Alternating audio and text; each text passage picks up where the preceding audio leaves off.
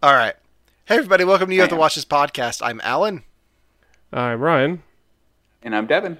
And just in time for the show, Ryan's video's back up. Hey. Nice. Um, so today we're we're taking a look at this is something weird that we haven't done on the show before. We've we've talked about the sequel to this movie, but not this movie. Um, back before Devin joined the show, Ryan and I did an episode on Aliens, the sequel to Alien, directed by which is directed by James Cameron. Today we're talking about the original uh, Alien, directed by Ridley Scott, which Devin had never seen. Uh, and I'm going to let Ryan take over here in a second, but Devin, have you seen any other Alien films? Does Prometheus count? I would say yes. Yes. So I've seen Prometheus and I've seen the original Alien versus Predator, and that's it. That doesn't count. um. So yeah. Uh. I'm gonna let Ryan get into this because it's his episode, and Ryan, take it away. Okay, so Alien was uh, Alien came out in 1979. Uh, it was directed by Ridley Scott, as Alan already said, and it stars Sin- Sin- Sigourney Sigourney? it, Sigourney Weaver, uh, Tom Shirk, Shark, Shart. I hate names. John Hurt. Moving on, uh, and a bunch of other people. Um, and this is probably what got me into sci-fi horror as a kid. Oh wow. Uh, and I, I I only saw it maybe on like network television here or there. Uh, but eventually when I got uh, into high school and I started like getting the DVDs to all of the like alien movies, um, this one became like a like a very big cornerstone in my movie collection. Even though I do like aliens more, I really like this one simply because it's like in in my mind it's like right behind it.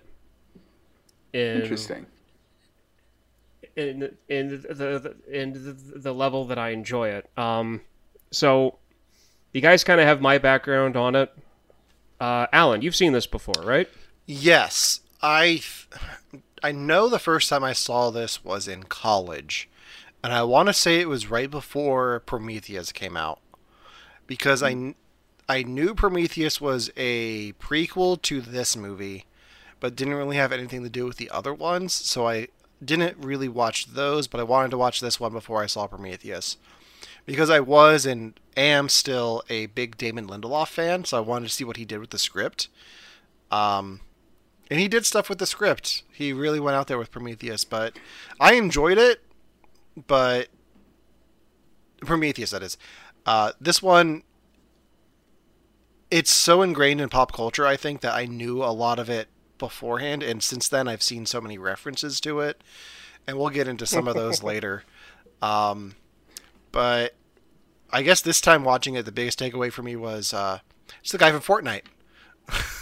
oh no.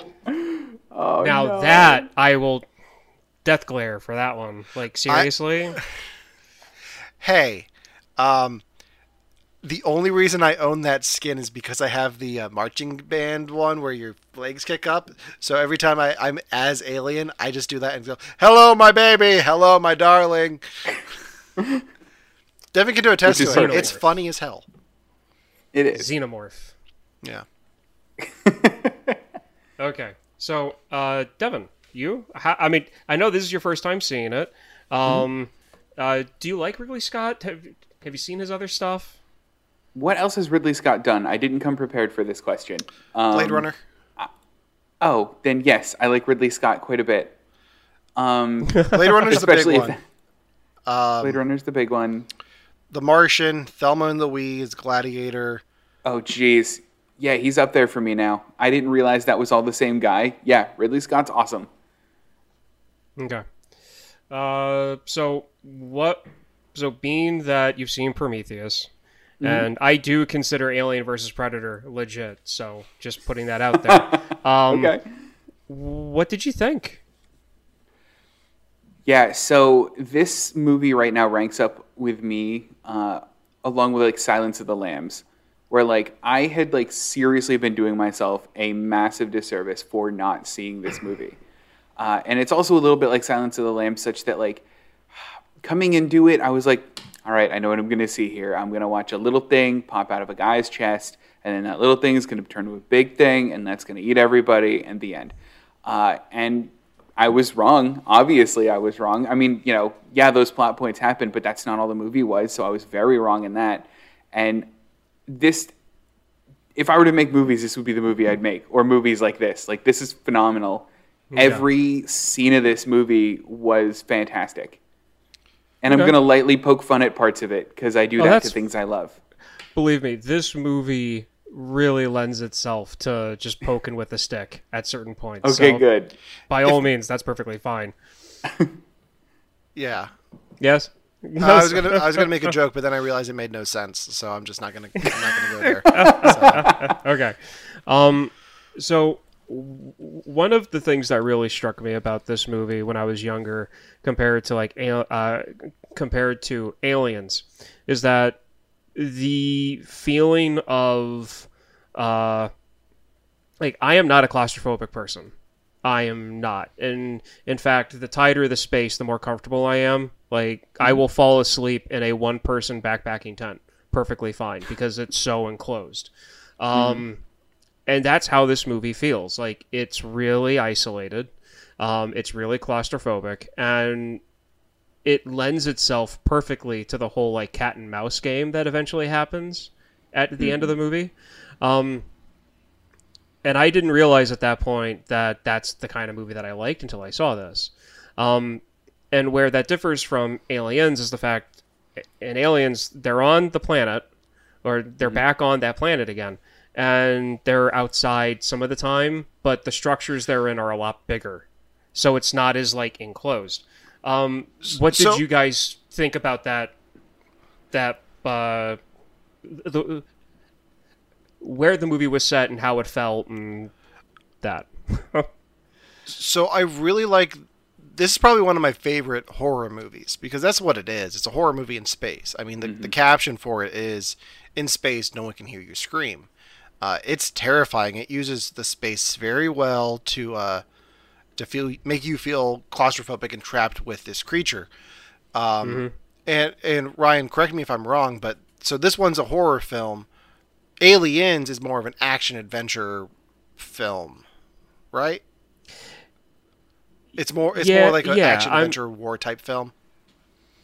Yeah, I mean, what it is, it would, it would be like if like you were to make Hellraiser, the way, the way it was, and then and then like you would make Hell, I you know, and then you'd make like Hellraiser two, um, but instead of like setting it like Hellraiser one, um, Hellraiser is now leading an army of demons, and you do like a Band of Brothers type movie to like get them. So I mean, you're using a horror monster in more of like an '80s action film. Okay. So, yeah. yeah. I don't know why that didn't that didn't sell me on the sequel to this. Like the horror is what. Oh, believe me, when me you in. see it, it will. okay. Uh, it don't don't. I have two two names to sell you on it. Do you want them now? or Do you want me to save them? oh, I'll take them. I'm ready. Um, Bill Paxton. Who is? Oh my god. Oh my god. Oh my god. Oh no no. That's it. I'm done. See you guys later. See you guys. Wait, wait, look it up. Hold on. Bill Paxton. I can't even think of something else to- to name if he doesn't know aliens. He was in True Lies. Oh, he's in Twister. Twister. There you go. He's the All main right, guy in yeah. Twister. He was the first Okay. kid to die by. Uh, uh, he was one of the first people to die in Terminator. He was one of the two punks Hmm. up at the Overlook that gets like their heads ripped off. Uh, He was in Spy Kids 3D as uh, Dinky Winks. yes. Um, and Got then it. Uh-huh. second name, Paul Reiser Paul Reiser. from Mad About You. I don't think I've seen that one. Neither one of these names hit. No, neither one of these hit. I don't know why. Usually I'm better with this. Oh man. My Okay, two so- dads. Directed by James Cameron. How's that? Does that hit? That helps. Oh, Jeffrey from Beverly Hills Cop. I know Paul Reiser. That was a bad reference, by the way. and not just that it was directed by Cameron, it was the fact that Cameron worked with Scott to make the second one. Yeah. Oh, see, I like that. I also have a lot of respect for Cameron in general. I know that's a super Yeah. hot take, and no one will agree with me. Yeah, it's, bef- it's before he made everyone blue in his films. Ooh. And I'm counting All Jack from Titanic. But in ching! Oh God. Okay, so Third. ignoring that, Devin, what did you think about the claustrophobic experience? Oh, I loved it. There was okay.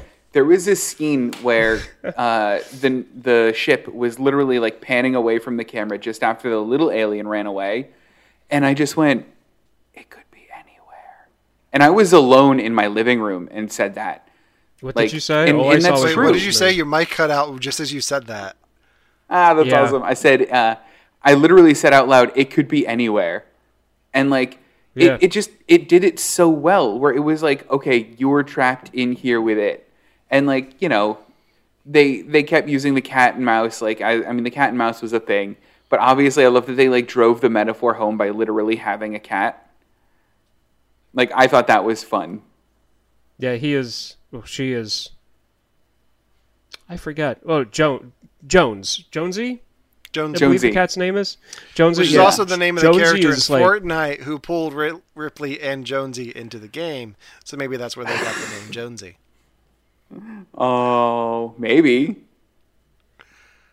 Anyway, so Devin, the um, ryan is not impressed I'm not. So Devin, um, the uh, so um, w- w- when it comes to Aliens Two, um, instead of having the feeling Yes. of like the claustrophobicness, you kind of get that to a point because the movie opens with it. It opens is with the, it opens with the claustrophobic feeling, and then it moves into being like, oh, okay, it looks like everything's gonna be fine, and then what happens? They go back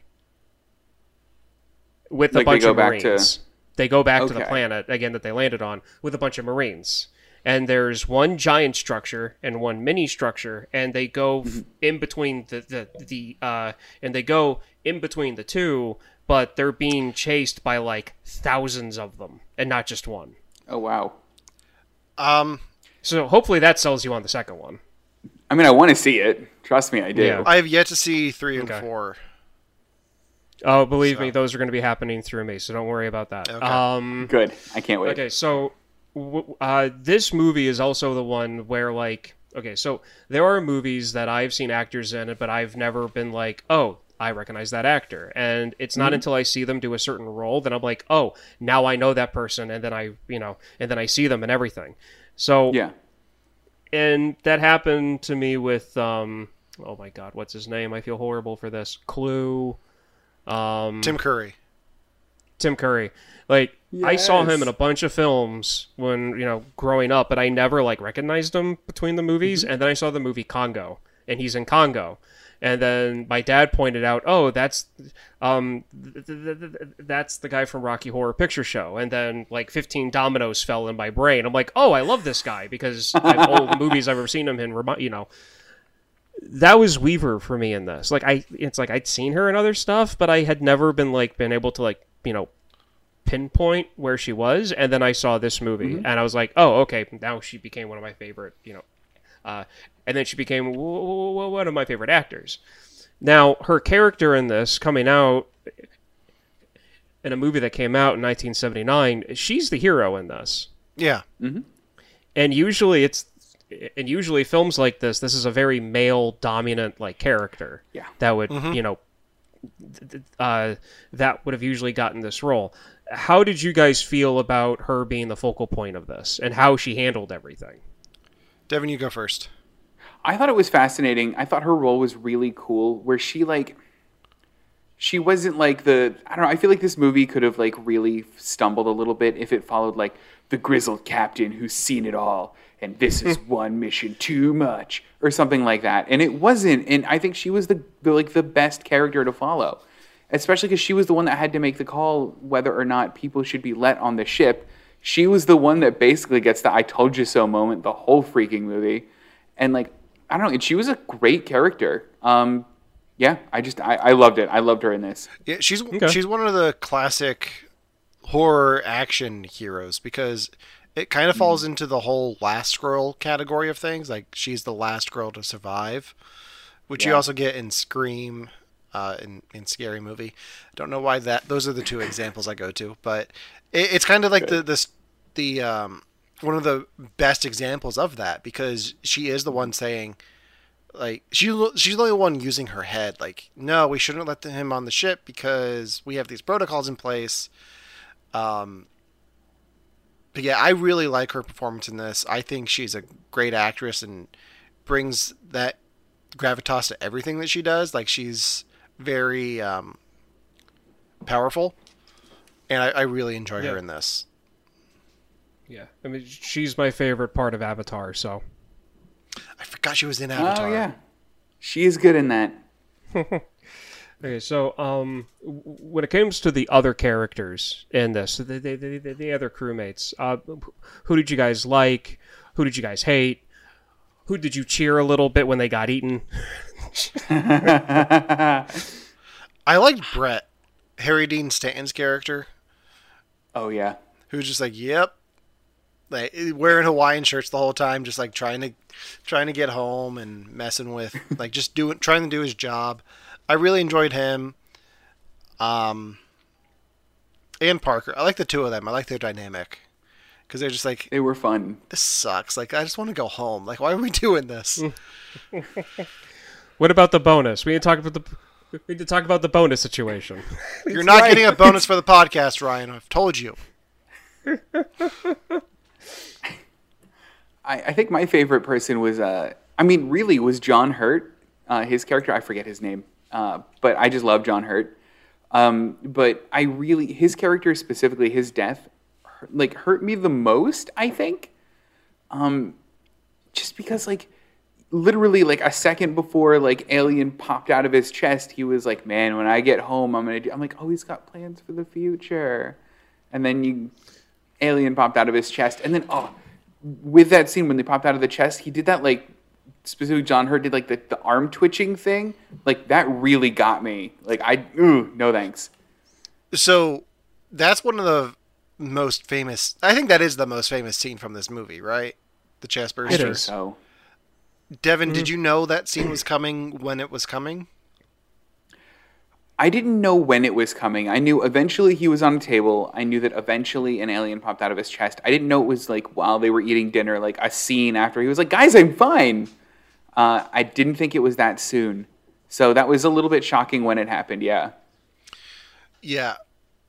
Uh, quarantine logic 101. Somebody has an alien on their face and then it just disappears. Don't let that person out of a locked room. Because chances are something's growing inside of them that's going to burst out.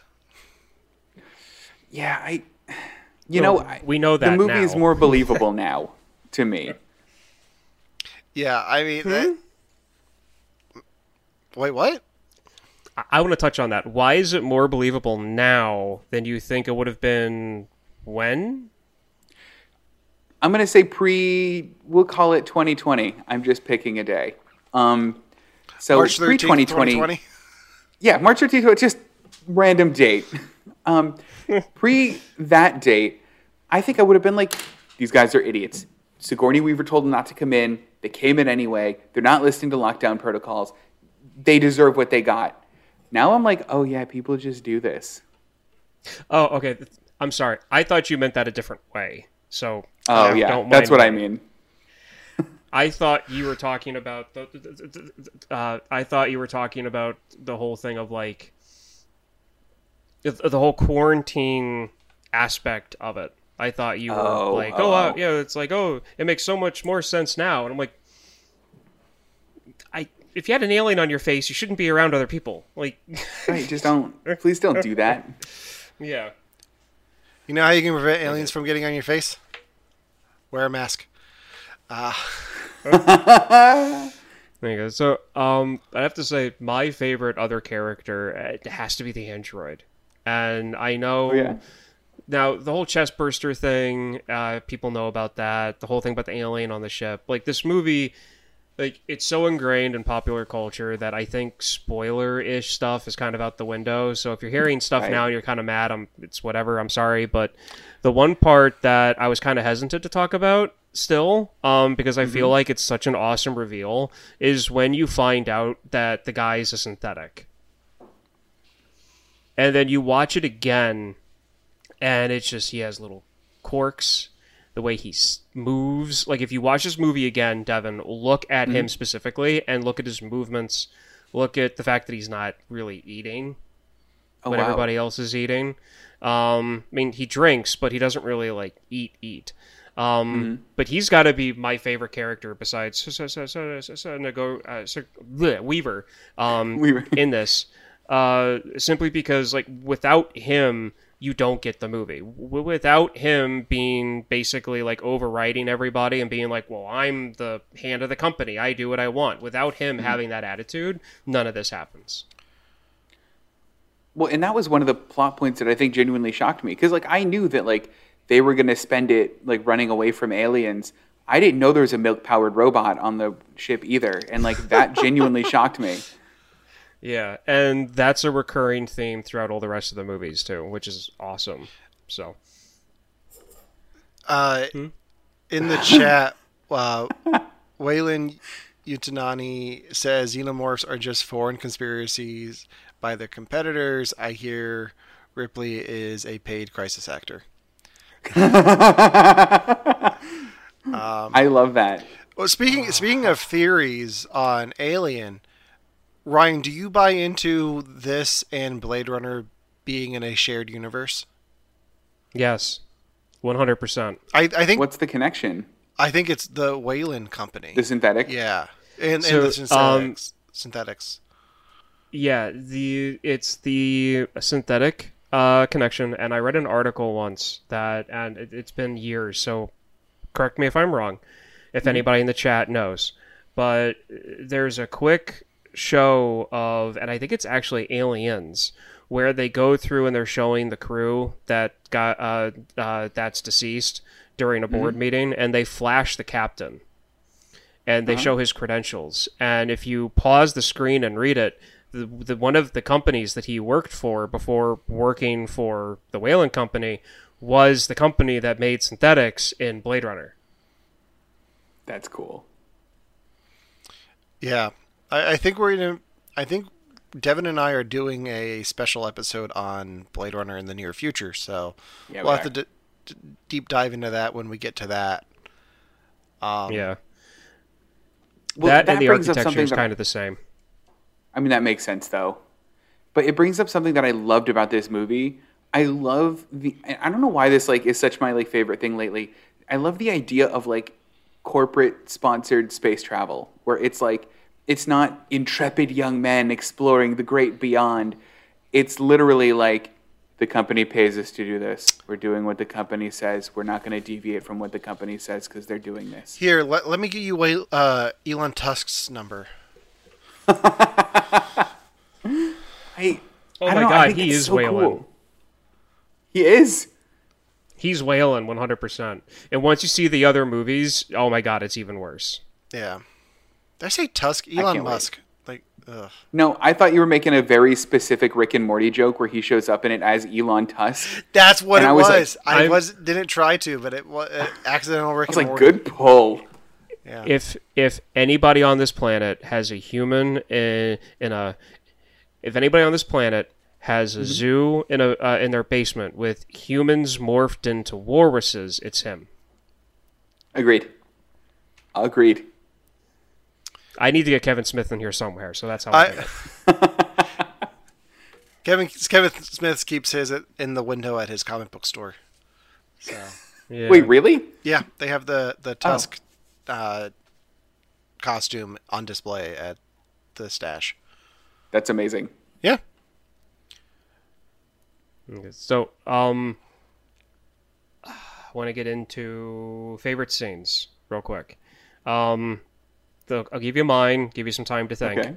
Uh, when Ripley goes into like the maintenance area and she's trying to talk to uh, uh, uh, Parker and uh, Bert Bert about you know like getting stuff fixed because they basically crashed on the planet, and Yeah. the like the steam pipes are going and they're shouting at each other, and you know Parker's just like trolling her, and she eventually walks away, and then he just turns the steam off.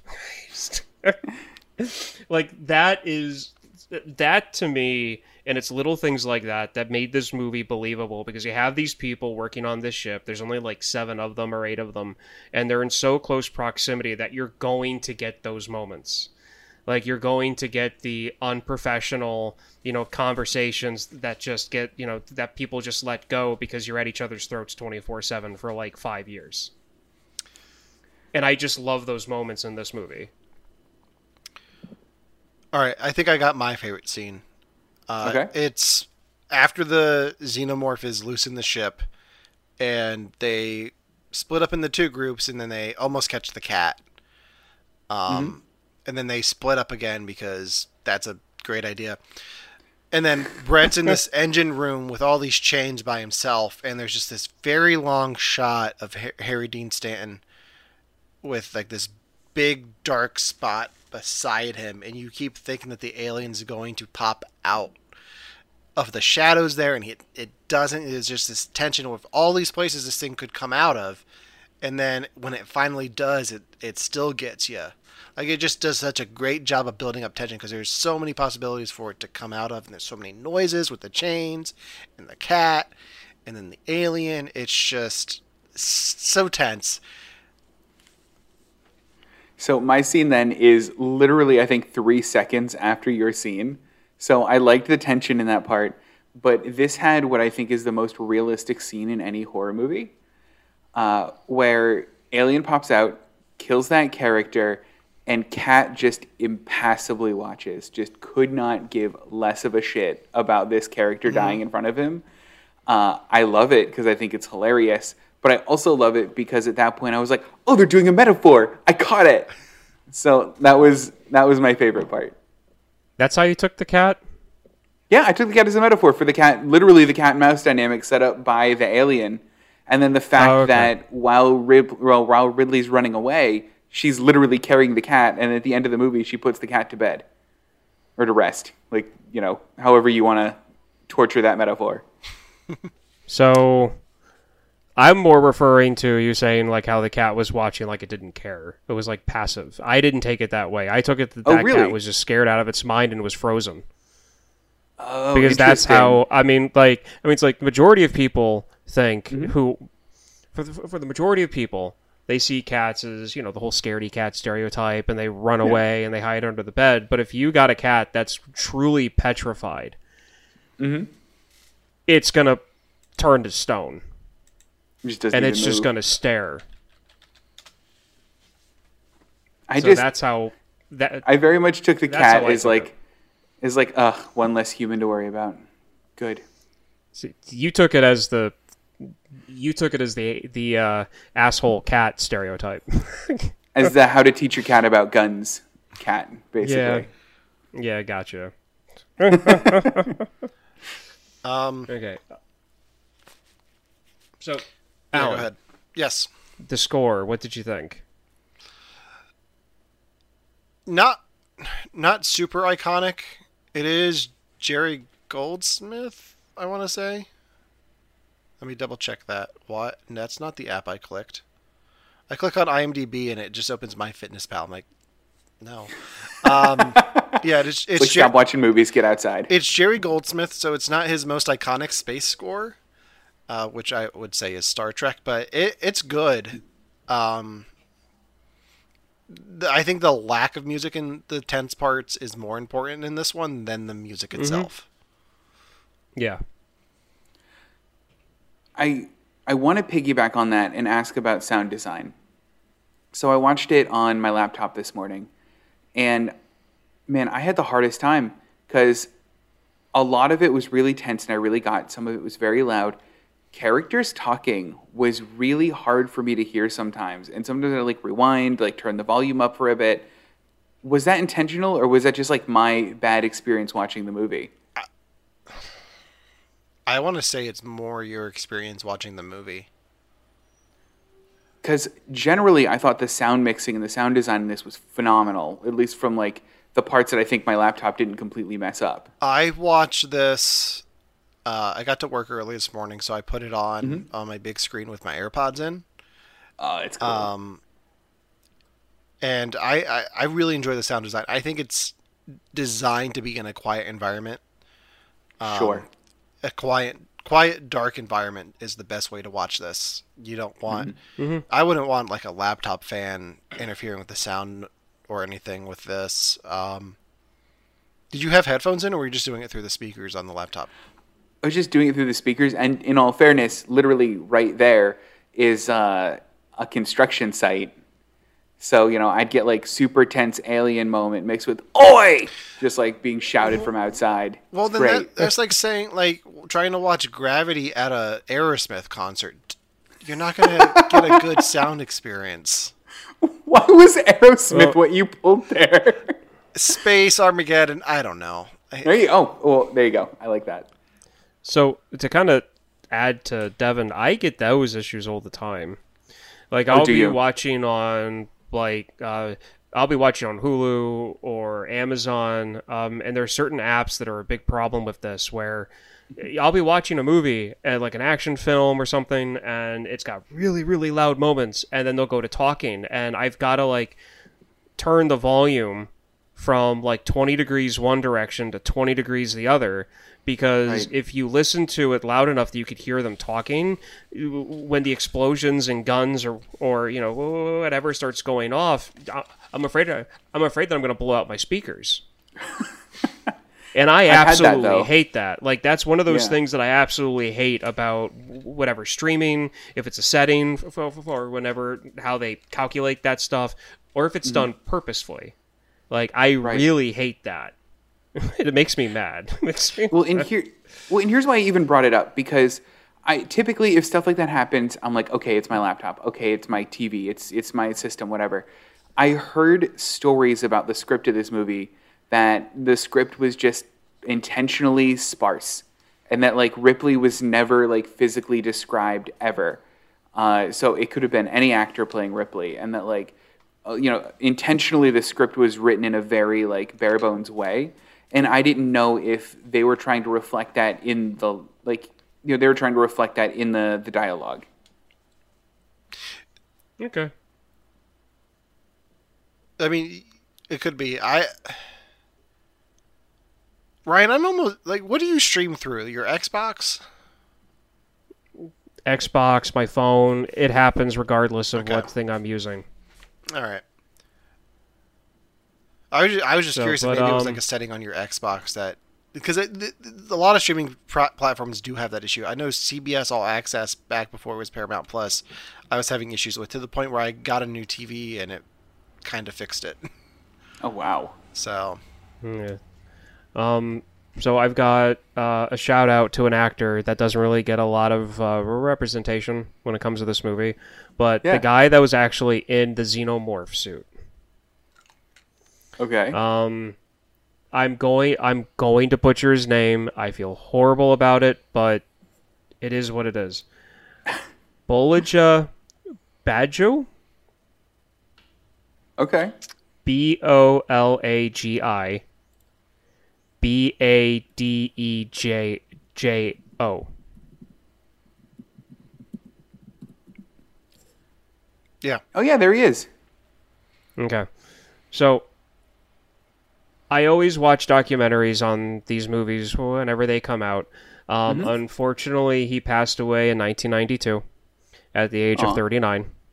Um, but I love how he portrayed the movements of this monster because it was perfect. The lankiness, the slow movement, the quick movement when it was needed, um, the crawling. Um, it just it made it ten times better compared to it being like just a puppet on like a, a like on metal tubes that would like shoot out of like a corner or something. Like I really liked what he did physically for the role, especially in the end when Ripley's trying to like you know shoot the thing out of the airlock and she sees it sleeping and it like crawls out of where it was you know um, of where it was, and they model um, all of the xenomorphs and all of the rest of the movies are modeled after his movements. So even though he isn't around anymore, when they CGI these monsters, they're using him as a template. Oh, that's cool. So, I think the best example of the aliens movement that I can think of has nothing to do with the Alien franchise, but there's a Halloween episode of Community where Abed dresses as the xenomorph and Uh-huh. he does like the movements perfectly. It like when I think of the alien moving, I I can appreciate that because I'm pretty sure they just pulled it straight from the movie as well. See, Oh yeah, that's I wouldn't be surprised. Yeah, because that's such an Abed thing to do too. What to like literally study the movement of the Oh, thing yeah. he's gonna dress as? Yeah, That's fun. you've seen Community, right? Not all of it. Oh, I think man. I've seen season one. Oh, Not No. intentionally. Like it wasn't like something that I don't. I tune don't in next enjoy. week where Like, I have should Devon it. watch all of Community. I have the time. So, and then No, you there's don't. a it's true. there's another um and I cannot bring it up right now on my phone, so I apologize because I don't know the guy's name. Um, okay. The design of this movie, uh, when it comes to the alien craft and the weird hallways and the eggs and even the xenomorph itself, is done by an artist. And I think he lives in Britain somewhere. Um, he has a coffee table book of all of his art that released for a very short period of time. Kristen and I really, really want that book, but it's like nine hundred dollars because they don't print it anymore, and the thing is so sought after. Um, Are you looking for the name His- Ian Whitaker? that's probably it. Okay. He's he he's the one that the xenomorph design is based off of because he's the one that came up with it before even the movie was even a thing. Um, Oh, so he H.R. Giger. making like That's who you're looking into. Hmm. I found it. It's H.R. Giger. Okay. So this guy designed pretty much the premise of these monsters before the the b- b- before the idea of the movie was even around. And if you look at his artwork, it is amazing. It is Okay. disturbing, it is depressing, and it is some of the best stuff I've ever seen. Um now, the reason why they picked him was because he does a lot of like sensual stuff in his art. Um, I'm using the word sensual extremely broadly in this sense, um, but it kind of goes into part of the fear of the monster in the movie because we can all say I mean, what the face hugger does to its victims is horrifying, and that was done purposefully. That was written into the movie purposefully to scare partic- specifically men. And you can find this in interviews from the writers and the directors. Like this was supposed to like put fear in men that they normally don't like even want to talk about. Um, but it's a fear that everybody shares, and it's basically just being violated like horribly. Um, and that's where some of the fear comes from these monsters, and the stuff that this artist depicts kind of goes into that a little bit. Um, and like I said before, Kristen and I really wanted his like coffee table book of like all of his artwork in it. But if you look it up, it's the things like I, I I'd honestly rather buy a car So because it's that much. it is. I, I'm kind of curious now, Devon. Is there a coffee table book that you're after? Because there's one for me too. It's the uh, Drew Struzan movie poster book that I've been trying to find for years. Uh, Drew Struzan did like all of the uh, Indiana Jones posters, uh, the Star Wars posters, Goonies, Back to the Future. He has a book with all of his posters in it um, that I've been on the hunt for. Devon, do you have one?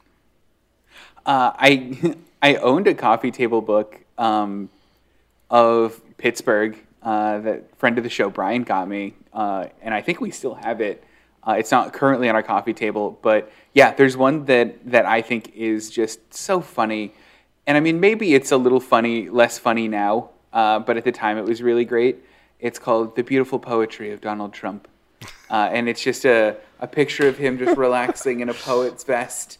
Uh, and I don't know what's inside it, but just I just like want that cover. Like I think it's hilarious. Good to know. Yeah, yeah, that's it. That's that, literally. I just it's just an ironic one. It's not even a. And by the way, Ryan, for the H.R. Giger thing, uh, they used an H.R. Giger picture. I don't know if you guys know the album. It's called Brain Salad Surgery by Emerson Lake and Palmer. It's their most famous album. Uh, It's very much along the same vein as Alien, and I love his artwork, which is why I like jumped on it. Yeah. Like, oh, that guy. Yeah, it, it it's just I love the fact that the idea for the monster was around before the idea of the movie was around. Like just Right. like just that idea that like they were like, oh, instead of coming up with an idea for an alien, they were like, oh, this guy's stuff is really weird. This would be perfect, and Right. it was just kind of like thrusted onto the guy. Um, so um, I did not mean to put it that way. Uh, I see what you did there. But production wise, they kind of meant for it to be put on that way. yeah, yeah, no, true. Um, Yeah. so In case anyone wasn't catching the drift you were hinting at earlier. yeah, exactly. Man. So Yeah. Um I Devon, so you've seen Prometheus, right? Yes. Okay, so this is a big stinging point for a lot of like hardcore alien fans and the prequels. Um what did you think of the I guess they call them creators or uh, the the architect in the giant chair that they come across Right. with the hole in the chest. How did you process what they found compared to what you saw in Prometheus? I mean, it was it was different, like by a lot. And I was when I saw it in Prometheus, I was like, all right, I guess that's where aliens come from. And then I think I had that moment today where I was like, I remember that differently. Why is that different? And like I had seen Prometheus, like, you know, I must have been like drunk eight years ago or something when I watched Prometheus. So like I don't remember large swaths of it. I remember a circle thing falling on them and me going, run to the side. Uh, I remember that. the Cinema Sins uh, Prometheus School of running away from things. Yeah. um, but I and I remember Michael Fassbender being amazing in it. Um, but I like when they showed the creator or the maker or architect or whatever in this movie, I was like, doesn't that look different? Is there like a reason for that? Okay, so um here's the thing. And I am not one of these people that crap on the prequels because I you know, I like them. It's been 20, 30 years, 40, almost 40 years since they originally made this, so there's going to be some artistic differences and storyline differences, whatever. But anyway, um so everybody thought, including me, that what they found was a skeleton and like a mummified remains. So everybody Yeah. thought that the species that that skeleton belonged to looked like elephants. Because that's pretty much what the helmet looks like. Their helmet looks like an elephant, a weird elephant creature. Um, in Prometheus, they show that no, that's a helmet, and they actually have a humanish looking skull underneath. It's like a spacesuit. But the exactly. So what they find is actually a spacesuit, but the problem is that when they go down and look at the chest, there's no in there there is no defined space between where the space helmet stops and where the rib cage begins. It all looks like one giant skeleton.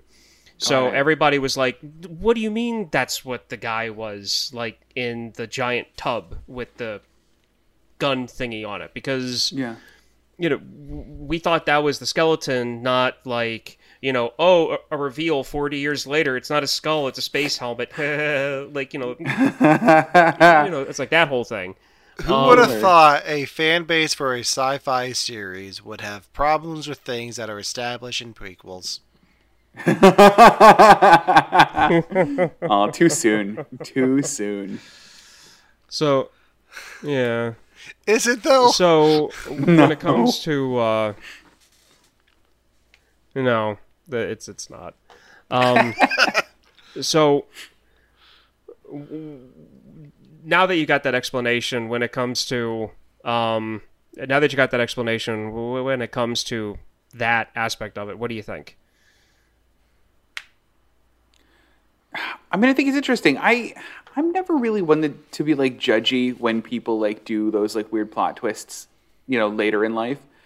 I just think that's an interesting aspect of it, and I didn't know that it was a helmet, and I I want to watch it again to see if I catch it. Yeah. Okay. Um, Yeah, I I really want to go back and revisit Prometheus again because I've only seen it the one time in theaters, and I wanted to watch it again before Alien Covenant came out. Um, I have no desire to rewatch Alien Covenant. I was not a fan of that film. Oh no. Um, I hope. Devin, do not let that discourage you from watching the movie. No, I say I say if you if you enjoyed Fassbender in Prometheus, definitely watch Covenant. Like he's the best part of that movie, um, and the worst part. um, uh, the movie's great. I didn't like where the story went, um, oh, okay. and it doesn't seem like we're gonna get any resolution to that. So That's a shame. yeah, See, I like where it went. I would like it more if we were gonna get payoff to it, but I don't think we are because I did some research last night. It doesn't look like it doesn't look good.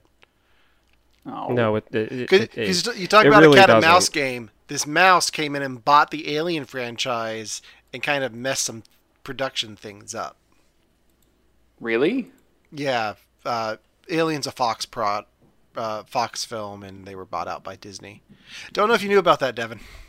Disney. You know what? I didn't know that it was a Fox property. I did, like I didn't connect that. So, so the so the alien queen that they show Mm-hmm. later in the movies is a Disney princess. Yeah. oh. I hate it. Well, that that reminds me, Devon. Yeah. You and I have gone to the Hollywood Casino near where we grew Yeah. up. Do you Yeah. remember the Alien Queen there? yeah, I do. Yeah. Yeah. That's the That be- was cool. That's the best part of the casino because the alien queen does not take your money. But, um, what did you think of the eggs? Oh, I thought they were awesome. I love their design, and I mean, obviously, like the the the top was a little where they just like go boop and they like open up. I, I think that's a little bit like unrealistic in nature, but I'm like, I, I that's the, that was my first thought was I was like, nature wouldn't just let them pop out of the egg like that. But then I'm like, Devon, you're watching a alien movie. Stop it. And you also watch Prometheus, which basic. No, hang on, that was Covenant. I, I'm not saying anything. Oh, okay. Prometheus gets it all kinds of confusing because there's like so many different combinations of things that need to happen to get to a thing, and it, it it's confusing. So Oh, weird. yeah. Um, final thoughts on Alien before we wrap this up. I wanted to, to know what Devon wanted to poke a stick at. So Let's do it. a couple of things. Uh, first one was Milk Robot. Second one, I just I don't know why, but I was like white stuff. Why is it? I don't know. It just I, I thought it was hilarious. Um, I think that I loved loved loved the the how little they showed the entirety of the alien until he's floating outside in space next to like the rocket and I was like, why is this the best full view of the alien I'm getting? Like, I didn't love that. And then up until maybe the halfway mark, I was completely convinced that the uh, that the set design and that the like overall production design was done by Richard Bruce Glickman. Uh, if you guys don't know who that is, that is the creator of the Fog Machine. Because everything was fog in this freaking movie. Even their like helmets had fog machines on the top of them. All right, I want to go through every single point you just made, starting with that Do it. last one. So, one of two things happened here, Ryan. Either Devon just knows the inventor of the fog machine off the top of his head, or he took the time to Google the inventor of the fog machine. I hope it's the second one. But I'm never ki- know. No, knowing n- n- knowing Devon, it's the first one because somebody at some point brought a fog machine to a party, and he just thought it was the most annoying thing because he couldn't see his feet. So he's like, "I need to know who to hate," and then he googled it and looked it up, and now he just knows who it is. Because I could definitely see Devon getting upset because he can't see his feet at his feet at a party because of a fog machine. What was his name again? That's the thing that would make me mad. Was it What was his name again? Ivan Dickelberg? What? Richard Bruce Glickman? Glickman. Okay. Glickman. Friend of the show. Yeah. Richard Bruce. Friend of the show, Richard Bruce Glickman.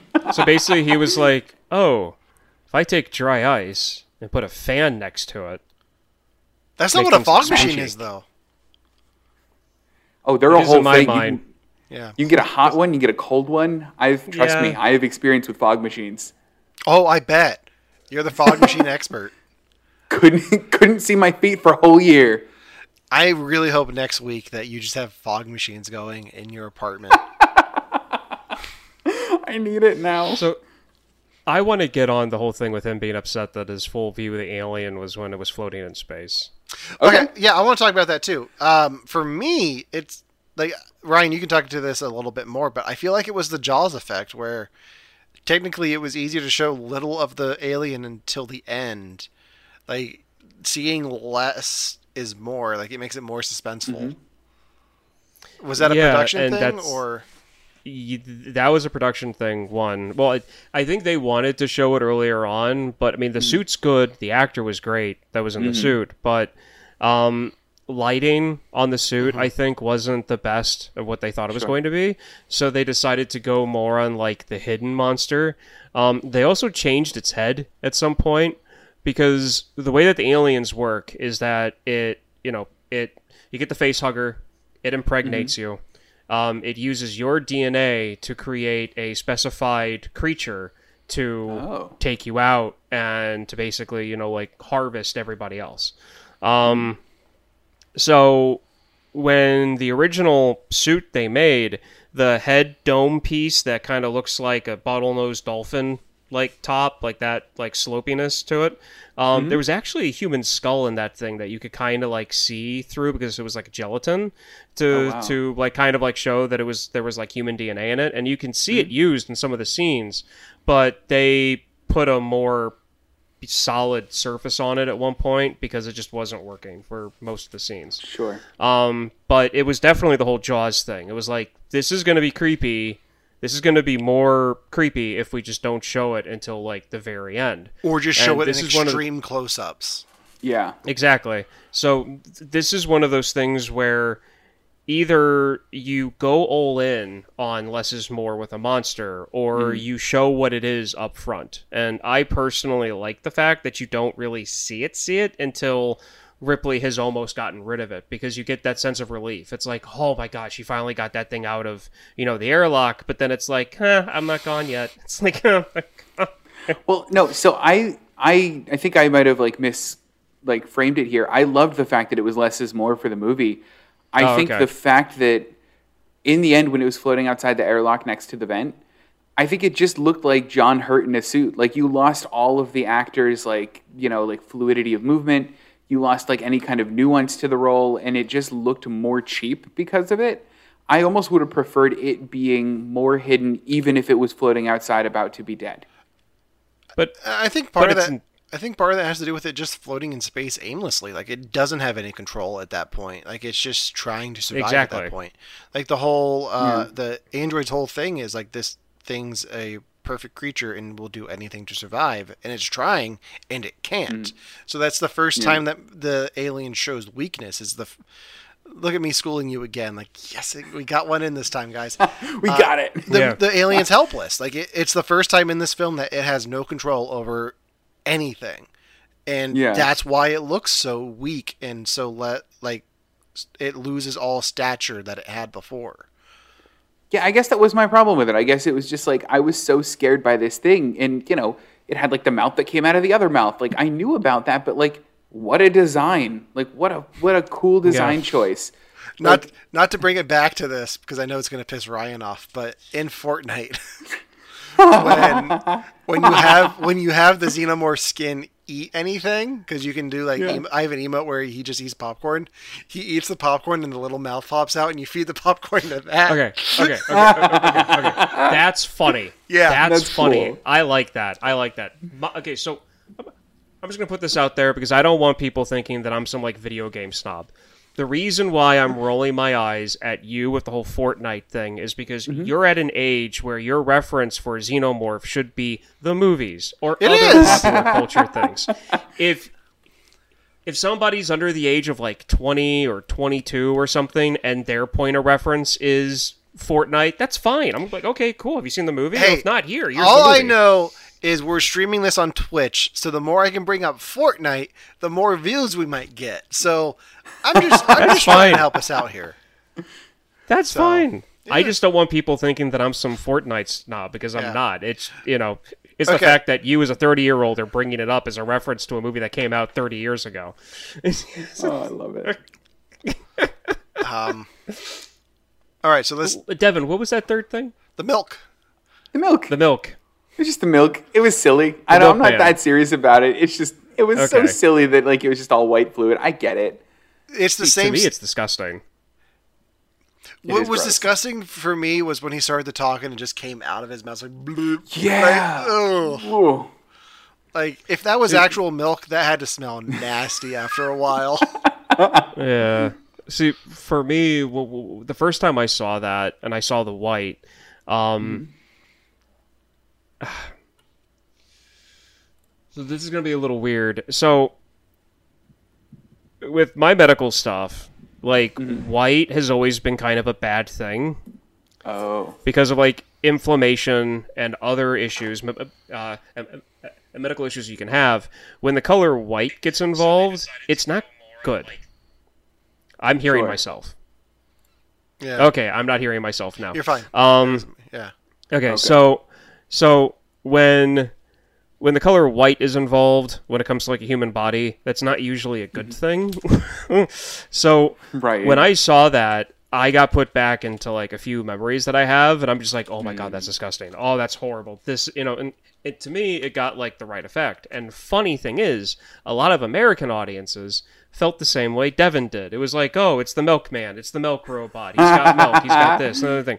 They show when they showed this film in Japan, people literally got sick wow. um, and and this is a cultural difference. So over in Japan, the color white is the symbol of death, or culturally speaking, in their history, white is not a good color. Usually, it is you know just for death and dying and sickness and all of that.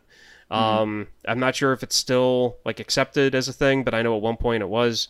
Um, but so the whole white aspect of like the thing being full of like white fluid to keep it like self running um was very dramatic Uh, it's kind of like seeing the blue blood in captain marvel you know like that's the signifier to like if somebody's not human it's the blue blood so Got it. you know and there's a lot of white in the second one at one point That's so. Yeah, I. That makes a lot of sense though, and I like that connection to like Japan, like you know, because yeah, it, it it just feels like an interesting kind of like twist on it, where it's like I don't know, it could have been like motor oil, or they could have put like fake blood in him. It- What it reminded could've me been- of was, oh god, no no no no go go go go. Well, what re- what it reminded me of was Apocalypse Now, where when they finally find, I think it's Keats, he's got like the egg dripping down his head, and it's got like that, especially the point where the android like turns and you see like the white start to slowly trickle down his head. Uh, Yeah. And I thought they were doing an intentional homage until I looked it up, and they were both released in '79. So maybe they just had extra white dye on the set that day or something. it's actually the same stuff they use in the um, baby bo- toy baby bottles. Is is it? No. Look, I would buy it. Um, all right. Anything else on Alien before we wrap this up? It sounds like stream. Uh, it sounds like our Twitch stream's having some issues and it's just a black screen. So I want to try to get this wrapped up. I love this movie. This was awesome. All right. How quick are you going to be to watch to. Aliens? Oh, probably tomorrow morning. Nice. good Uh, and then we'll talk about uh, Alien Three at some point. Good. I can't wait. It's weird that we're doing them out of order. it'll on the be show. before the end of the summer Yeah. Oh, good. Okay. So the other thing that I wanted to talk about with Alien is we didn't plan this very well. Uh, we missed Alien Day by one day. Yesterday was Alien Day. um, because I guess 420, 426 is the planet they land, land on or something. Oh. Okay, I've been involved in so many Facebook alien groups, and Yeah. uh, and I follow people on Twitter when it comes to this like fandom, and I didn't see anything about this. Oh, weird. Yeah. It's okay. We're, That's we're- weird. We're here. It's alien. it's Alien Week for all I care. But next Tuesday is an actual day that we're not going to miss. Next Tuesday is May the 4th, Star Wars Day. Problem is, we've all seen all the Star Wars movies. But we're going to do something special. We're going to take a look at George Lucas's inspiration for the original Star Wars, a film that he pulled a lot from, and a film that none of us have seen, but it's been on our list for a while. We're going to take a look at the Akira Kurosawa film, The Hidden Fortress. And we're going to talk about, we're going to do some deep dives into the um, comparisons between that and Star Wars. Um, so if you haven't seen The Hidden Fortress, you can check that out before next Tuesday, May the 4th. Uh, we may, might even do some Star Wars uh, trivia leading into that. So, uh, Yes. and I have an idea for Revenge of the Fifth. I want to run by you guys after the sh- after the show. So Okay, just th- throw that out there. Um, but yeah, that's that does it for uh, today's show. If you're watching us on Twitch, go ahead and make sure to hit that follow button. If you're watching us on Facebook, go ahead and hit that like button. Uh, you can also listen to our show on all major podcasting platforms Spotify, Apple Podcasts, Google Podcasts. Um, you can subscribe to our YouTube channel and watch all of our shows the day after we record them. And but with better sound quality because we all record our sound and I put that put that version on YouTube because that's where it lives forever. Um, so until May the fourth, um, for you have to watch this podcast. I'm Alan, I'm Ryan. And I'm Devon. and I didn't freeze, guys. you, you just froze. It's very ironic. you jinxed it. Did I? Yeah, Did I? you did. You did. Yeah. Yeah. No, whatever. Yeah. All right, guys. Until next time. We'll see ya. I don't got a closing line for Alien. Yeah, how do you do that? I I, I don't know. That's what I wanted.